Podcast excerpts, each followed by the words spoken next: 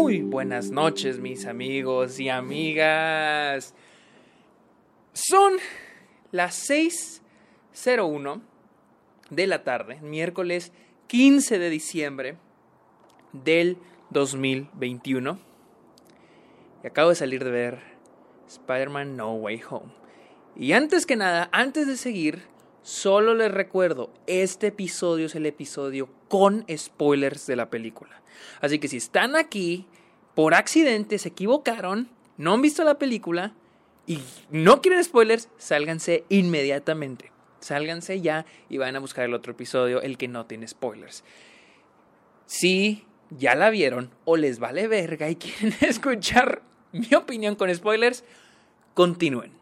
Así que amigos, vamos a hablar de Spider-Man No Way Home. Pero primero que nada, bienvenidos a un nuevo episodio de Está OK, este podcast donde yo hablo de cine, de series, de la temporada de, premios, festivales, etcétera, etcétera, etcétera. Mi nombre es Sergio Muñoz, los invito a que me sigan en mis redes sociales, estoy en Twitter, TikTok, Twitch e Instagram como arroba el Sergio Munoz. También estoy en Letterboxd, la plataforma donde pongo mi opinión de películas. Y también los invito a que le caigan a Patreon, donde eh, doy beneficios como episodios exclusivos. Ustedes pueden sugerir episodios, temas para episodios, videollamadas, watch, eh, watch parties. Y hablando de videollamadas, este fin de semana, este domingo por la noche, vamos a tener una videollamada hablando de Spider-Man No Way Home con spoilers. Todos opinando, todos gritándose, todos amando u odiando. Así que si quieren caerle, cáiganle a Patreon. Eh, esto va a ser exclusivo para los que son King para arriba, nivel King para arriba. Pero bueno, vamos a empezar a hablar de Spider-Man No Way Home, probablemente la película más esperada por muchos. No era mi película más esperada, pero sí era una de las más esperadas, o sea, y todos... Miren, ustedes saben, yo, Spider-Man es mi, superhéroe favorito. Es mi héroe, superhéroe favorito de todos. Amo la filosofía tras del hombre araña, me encanta quién es Peter Parker, me encanta el personaje, me encanta la idea de este chico que tiene un chingo de problemas, ya sea eh, problemas financieros, problemas de amor, problemas de amistad, eh, necesita trabajo, necesita tener buenas calificaciones y al mismo tiempo tiene que salvar a la ciudad. Amo al hombre araña y honestamente siempre he disfrutado de las películas, desde la más chingona hasta la más mala, siempre me ha emocionado el hombre araña. Eh, veo muchos que le han tirado mucha caca en estos años al hombre araña Tom Holland, ya sea a él o a sus películas. No pienso que sea el mejor en, términos de las mejores películas, pero yo las disfruto mucho. Es el hombre araña yo como sea lo disfruto, la verdad. No son perfectas las películas de Tom Holland o bueno, John Watts no son perfectas, pero yo las disfruto. Eh, siempre que veo una película de, John, de las Spider-Man de John Watts, las he disfrutado. O sea, no no, no sé, me emociona, siento que son películas que no se toman tan en serio a sí mismas, son divertidas, a veces sí me sacan a veces unas risas y siempre las he disfrutado. Y pues ya saben toda la historia que está detrás de No Way Home, de si va a aparecer Toby Maguire, que si el multiverso, se anunció que venía el Doctor Octopus, Alfred Molina iba a volver, este Jamie Foxx, Willem Dafoe, etcétera, etcétera, etcétera, y todos de que va a venir Toby Maguire o Andrew Garfield, van a regresar, van a regresar, y pues ya tuvimos la respuesta. Eh, vamos a hablar ahora sí de lo que opino de Spider-Man No Way Home. Miren, No Way Home la veo como una reunión. ¿Sí? Como una reunión como la que pasó con Friends, como una reunión como la que pasó con el príncipe del rap. Yo la veo incluso como aquel, aquella temporada de Curb Your Enthusiasm donde hacen un episodio de Seinfeld, la reunión de Seinfeld, ¿no? Y funciona muy bien como eso, como una reunión de todos los Spider-Mans, o al menos los Spider-Mans eh, live action que ha habido en el siglo XXI. ¿Sí? que son Toy Maguire, Andrew Garfield y todos sus personajes villanos, pues, a pesar de que no tenemos a Christine Dunst o a James Franco o a Emma Stone, pero es un, lo veo yo como una reunión y hay un punto donde la película se vuelve eso, una reunión en que la cual incluso, la cual es muy bonita, para mí es algo muy padre y al mismo tiempo un poco malo. Porque esta reunión es muy padre, porque es algo muy emocionante, es lo más chingón de la película, pero al mismo tiempo había un momento donde incluso dije, verga, ah, esta es la película de Tom Holland, ¿sí? Hay un momento donde se me olvidó. Y la película, como una reunión, funciona muy bien, pero cuando se trata de la película de Tom Holland, ahí es donde ya falla un poco. En esta película inicia literal luego luego del final del anterior de Far From Home que termina con este Jake Gyllenhaal, Misterio, revelando la identidad del Hombre Araña, que es Peter Parker para los que no saben. Y pues de esto se va a empezar, a, Peter le van a empezar a caer. Si escuchan muchos ruidos es porque estoy en el patio de mi casa. Ustedes saben, cuando estoy en Delicias, porque ahorita estoy en Delicias, siempre lo hago en el patio de mi casa. Hay una pinche moto.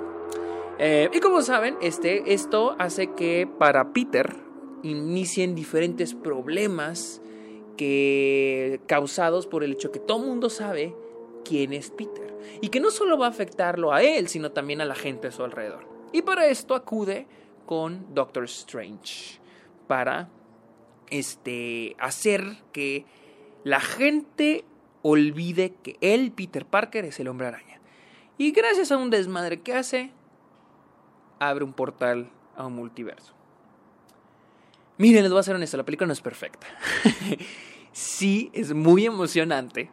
Sí lloré poquito, me salió una lagrimita, mi mamá lloró un chingo, mi mamá sí lloró un... Mi mamá está bien emocionada, ¿no? Porque también, eh, miren, yo crecí viendo Spider-Man de Tobey Maguire. Yo crecí con mis papás llevándome al cine a ver estas películas. Yo de chiquito he sido fan del Hombre y para mi mamá yo creo que es, es como volver, no solo es, ah, Toby Maguire, pero tenés como recordar, pienso yo, esa época familiar donde fuimos al cine a ver, verga, quiero llorar, eh, en esa época cuando veíamos las películas del Hombre y estábamos obsesionados, mi hermano y yo, con el Hombre de, de Tobey Maguire, y yo creo que eso fue lo que, pues lo que pega, ¿no? En sí, nostalgia, nostalgia pura. Y este, y pues sí, ellos vuelven, eh, esta escena en la que ellos están wow, o sea, me encantó. Pero eh, mi mayor problema con la película es la idea de que esta película depende demasiado en las otras. Depende demasiado en las de Amazing Spider-Man, en, en, las películas de, de, de, de Tobey Maguire, las de Andrew Garfield.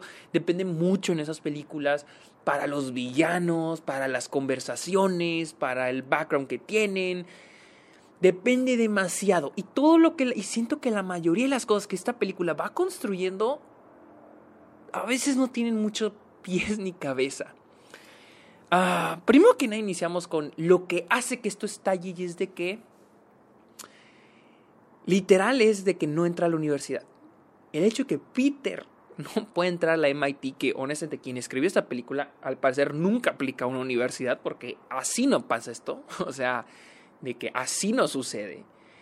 Eh, pero, ok, eh, esto es el hecho que no son aceptados en la MIT, o sea, estamos hablando de la MIT.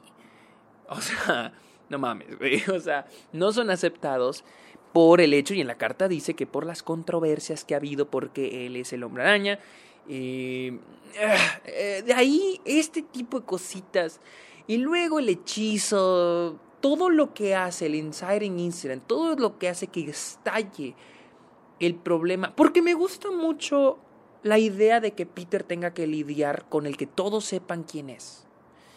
Y el aprendizaje que tiene al, al, final me gusta, pero todo lo que hace que él se mueva, que Peter se mueva, que nuestro personaje esté activo, se me hace muy flojo, se me hace muy... Ah, lo quieren hacer real, pero no se siente real. Eh, y luego tenemos, no sé por qué Marvel o Sony o quien sea quien escribió la película. Digo, tenemos Loki, que ya plantean lo de los multiversos y siento que Loki hizo un gran trabajo para plantear cómo funciona el multiverso. Y para que aquí me planteen que, ah, es una magia que salió mal, así nada más, sin explicación.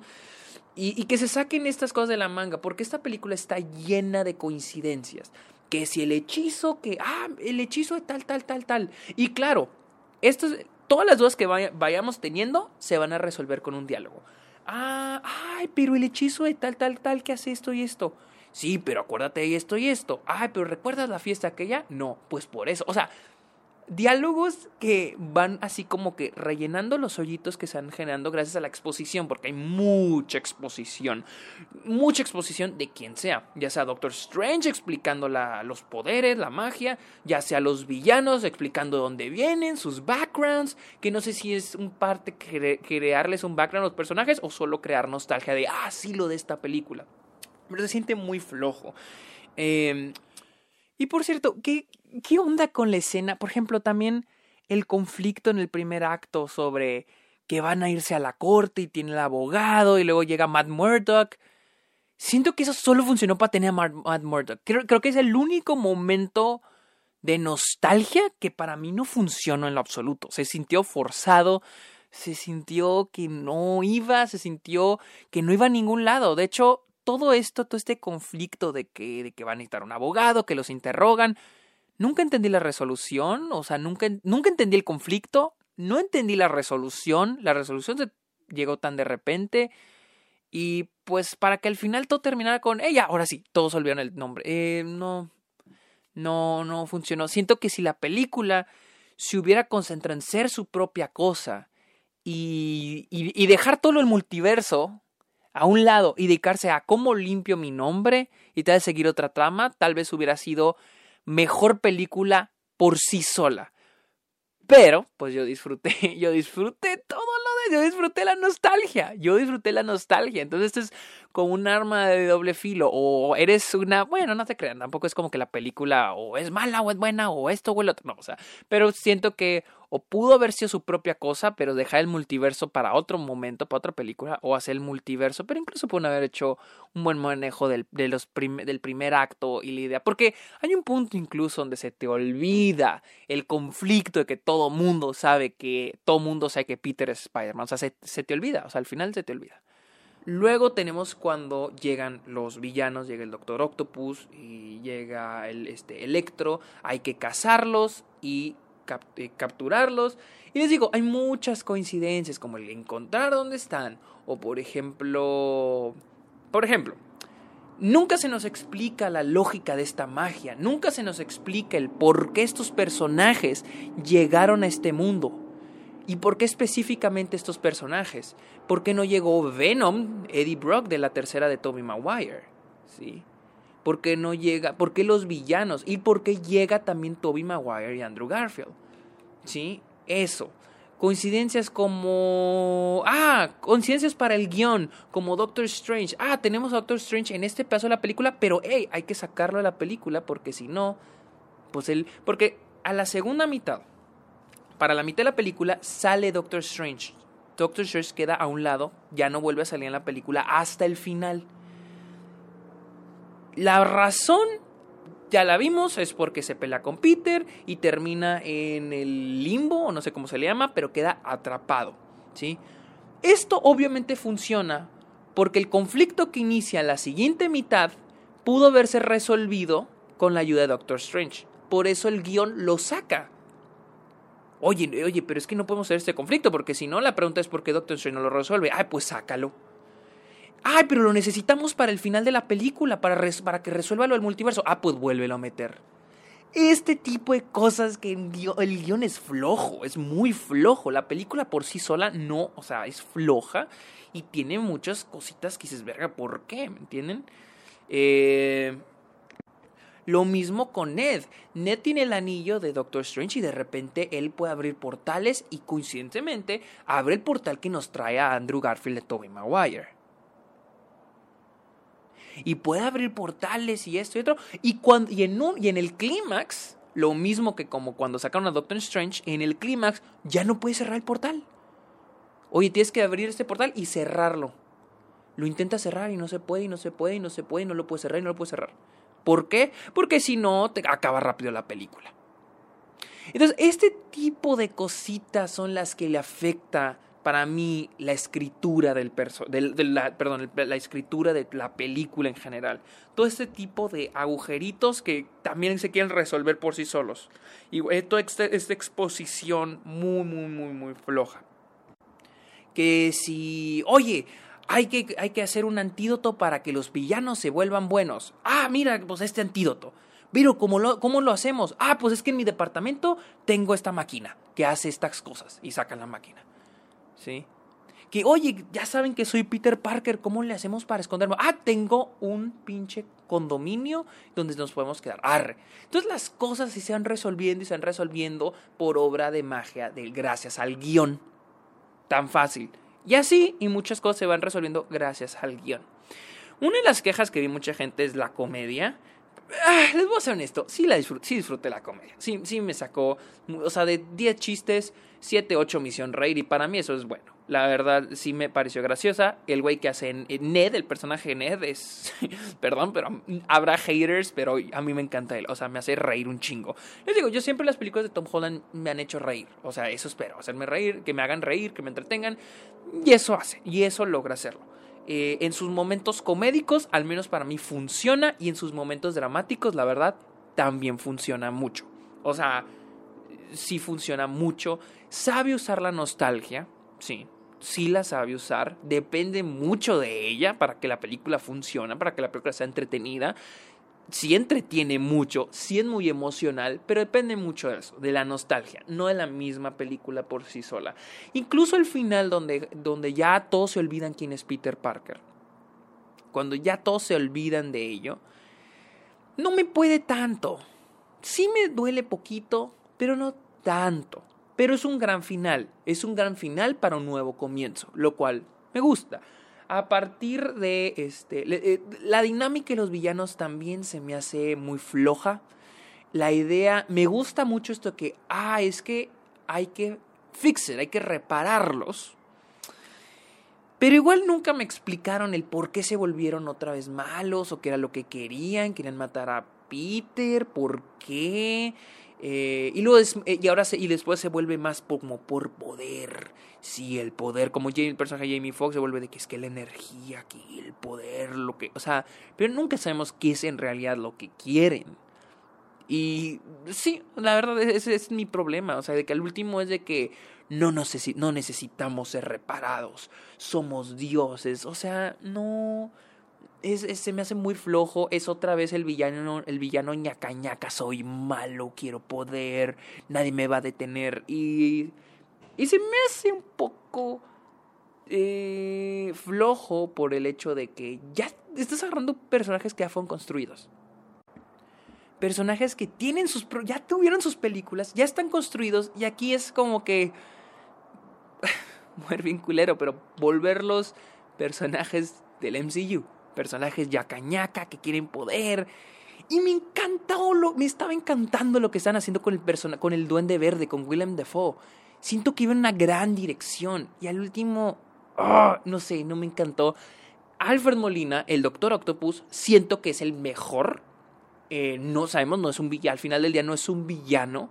Me encanta cómo lo reparan, pero porque su personaje queda perfecto para ello. Porque en la segunda Spider-Man de Sam Raimi nos explican el por qué es malo. Por el, el, chip que tiene atrás hace que los tentáculos lo controlen a él. Y cómo lo reparan aquí es un momento muy bonito. La verdad a mí se me hizo un momento muy, muy, muy, muy bonito. Pero porque también este personaje, el personaje de Alfred Molina, estamos hablando del mejor villano en una película de superhéroes. O sea, bueno, al menos para mí, es el mejor villano en una película de superhéroes, el Doctor Octopus de Spider-Man 2. Y, y, y, él, y, es, les digo, esa es otra, otra prueba de cómo esta película lo que funciona era lo que ya venía de otras películas. Cómo lo reparan, se me hace un momento muy bonito. Y ya esta revelación, cuando otra vez nos sacan de la película, porque la perdón, cuando ya se sacan los villanos de la película, porque es un momento donde se salen, le escapan y ya no sabemos qué pasa con ellos. Y otra vez este problema que hay con las películas de la MCU. Nunca. No solemos ver gente en peligro, civiles. Gente que esté a punto de morir, gente que esté en riesgo en la ciudad. Sí, tenemos la muerte de la tía May, que si a algunos les va a pegar, a mí no me pego tanto. Pero no siento que suba los stakes. Porque dices, es que estos güeyes son un peligro para la ciudad. Son un peligro para el mundo villanos. Y nunca sabemos de por qué son un, nunca se nos muestra visualmente, no es tangible que sean un peligro. No, no, no. Hay un momento al principio donde el Doctor Octopus, ay, este momento se me hizo tan malo. La escena el puente que vimos en el tráiler. Es el único momento donde vemos civiles en peligro. Y tiene una resolución tan pésima que es Peter va a buscar a la señora que disque acepta, que por cierto, en las universidades como MIT no es una persona, hay un comité, ¿no? Hay un comité, o sea, y el hecho de que Peter va, la, ella va al aeropuerto, Peter la encuentra, habla con ella, después la salva y dice, no, ¿sabes qué? Sí voy a hablar para que los acepten en MIT. ¿Qué? O sea, ¿qué?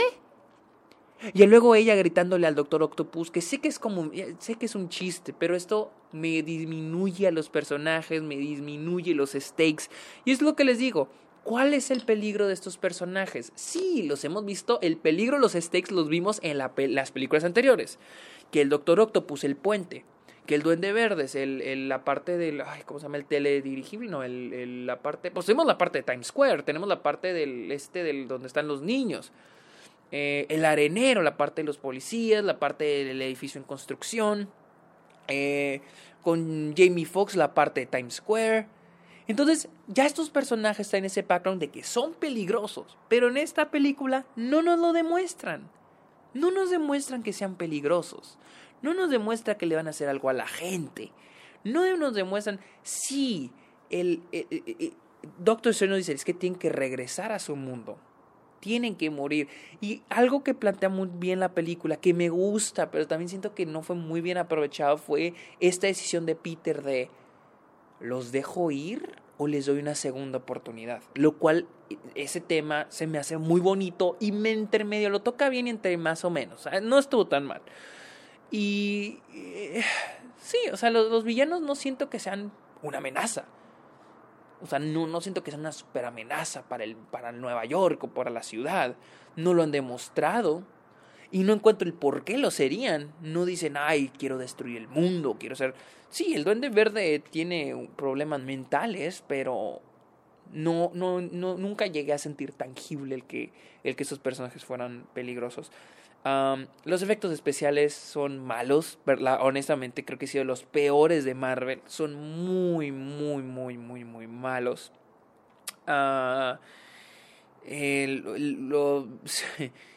tengo mi teoría que las escenas del arenero, cuando sale el actor, este Thomas Church siento, tengo la sospecha que ni siquiera tuvieron al actor en la escena.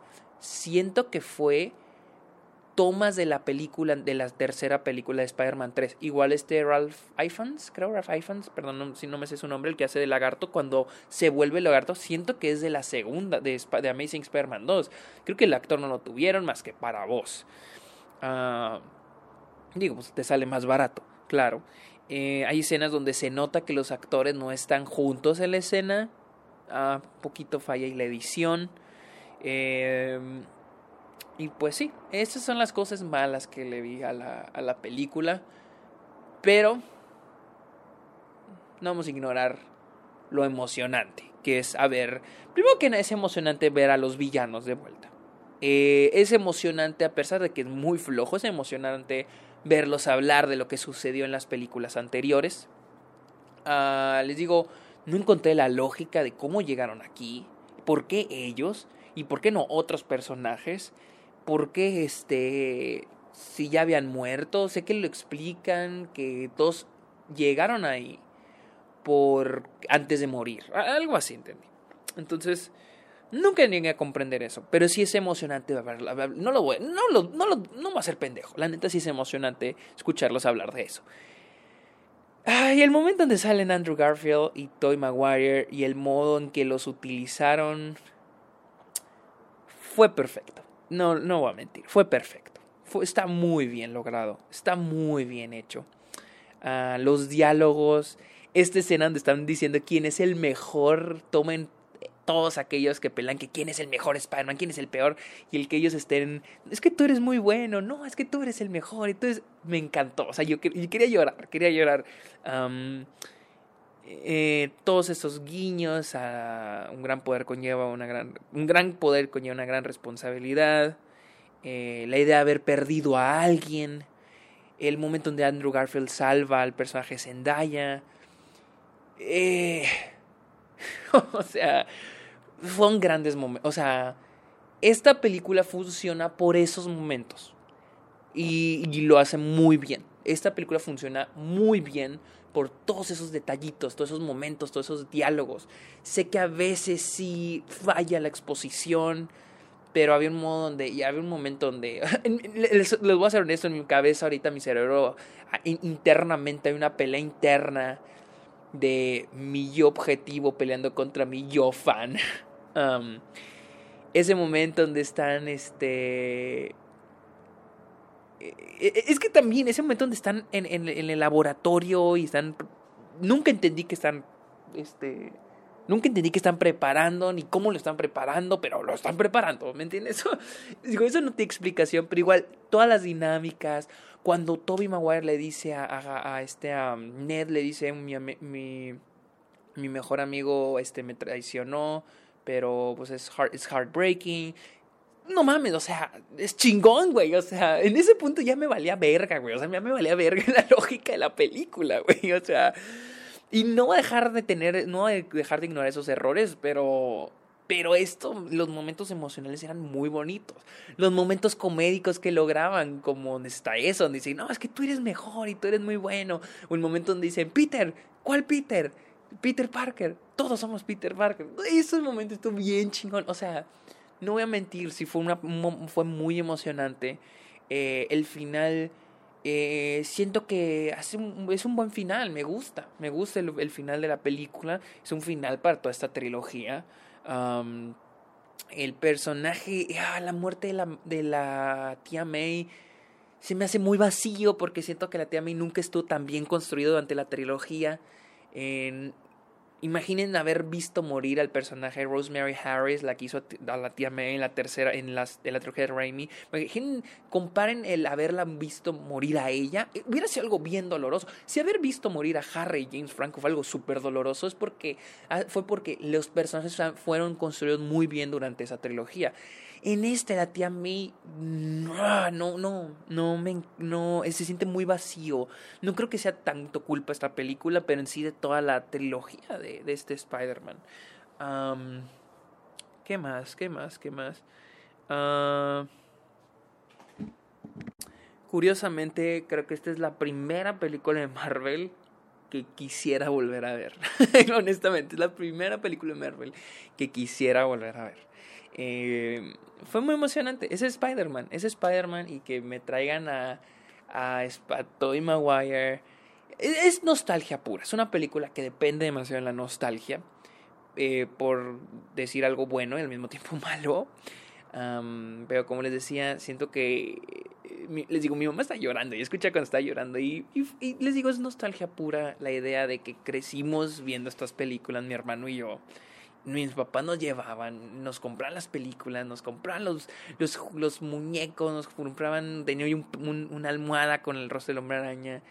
La idea de volver a ver al, al personaje, al actor con el que yo crecí y que mi mamá, o sea, nos transporte a cuando éramos niños. O sea, no es no, no solo transportarnos a, es, no solo transportarnos a las películas, pero transportarnos a esa época de nuestra vida cuando queríamos ver al hombre araña. Queríamos ver al hombre araña de Tobey Maguire. Y, y, estamos hablando, imagínense, o otra la generación que creció con el de Andrew Garfield, porque puesto que hubo muchos que crecieron con el de Andrew Garfield, ¿cómo se sentirán con estas?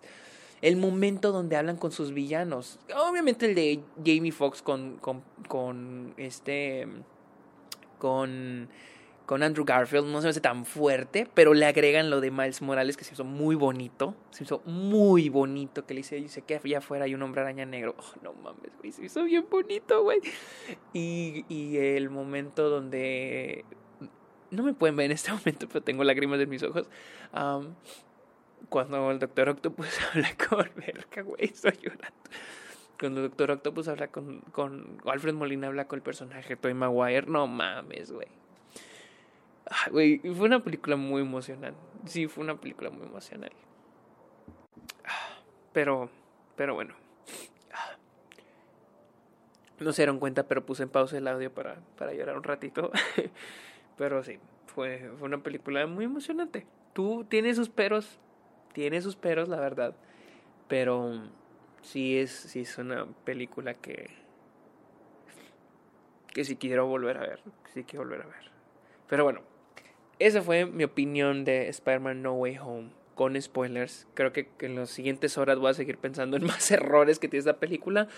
Pero siento que dije lo suficiente para establecer el punto de que quise dar. el soundtrack está bien, creo que es Michael Giacchino otra vez. Ah, es un buen trabajo, está bien. Creo que es de los soundtracks un poquito más memorables de Marvel. No hay mucho, no hay que la vara esté muy alta. Pero, pero eh, está, está bien. Ah, les digo, los efectos especiales son muy malos. La fotografía oh, también es medio malita. Le falta luz a veces. Pero quién engañó. Fui feliz, fui, fui, fui feliz. Pero bueno, esa fue mi opinión de No Way Home, otra vez. Eh, la cual está ya en cines en todo el mundo. Así que, si quieren salir como yo, vayan a verla. Recuerden seguirme en mis redes sociales. Estoy en Instagram, en, en Twitter, TikTok y Twitch como arroba Sergio Muñoz. También estoy en Letterboxd como Sergio Muñoz Esquer. Y los invito a Patreon este fin de semana. Vamos a tener la conversación de no Way Home con spoilers en videollamada para que le caigan. Así que amigos, muchas gracias por escuchar este episodio. Está ok. Pórtense bien. Yo me iré a llorar otro rato antes de hacer el episodio sin spoilers. Bye.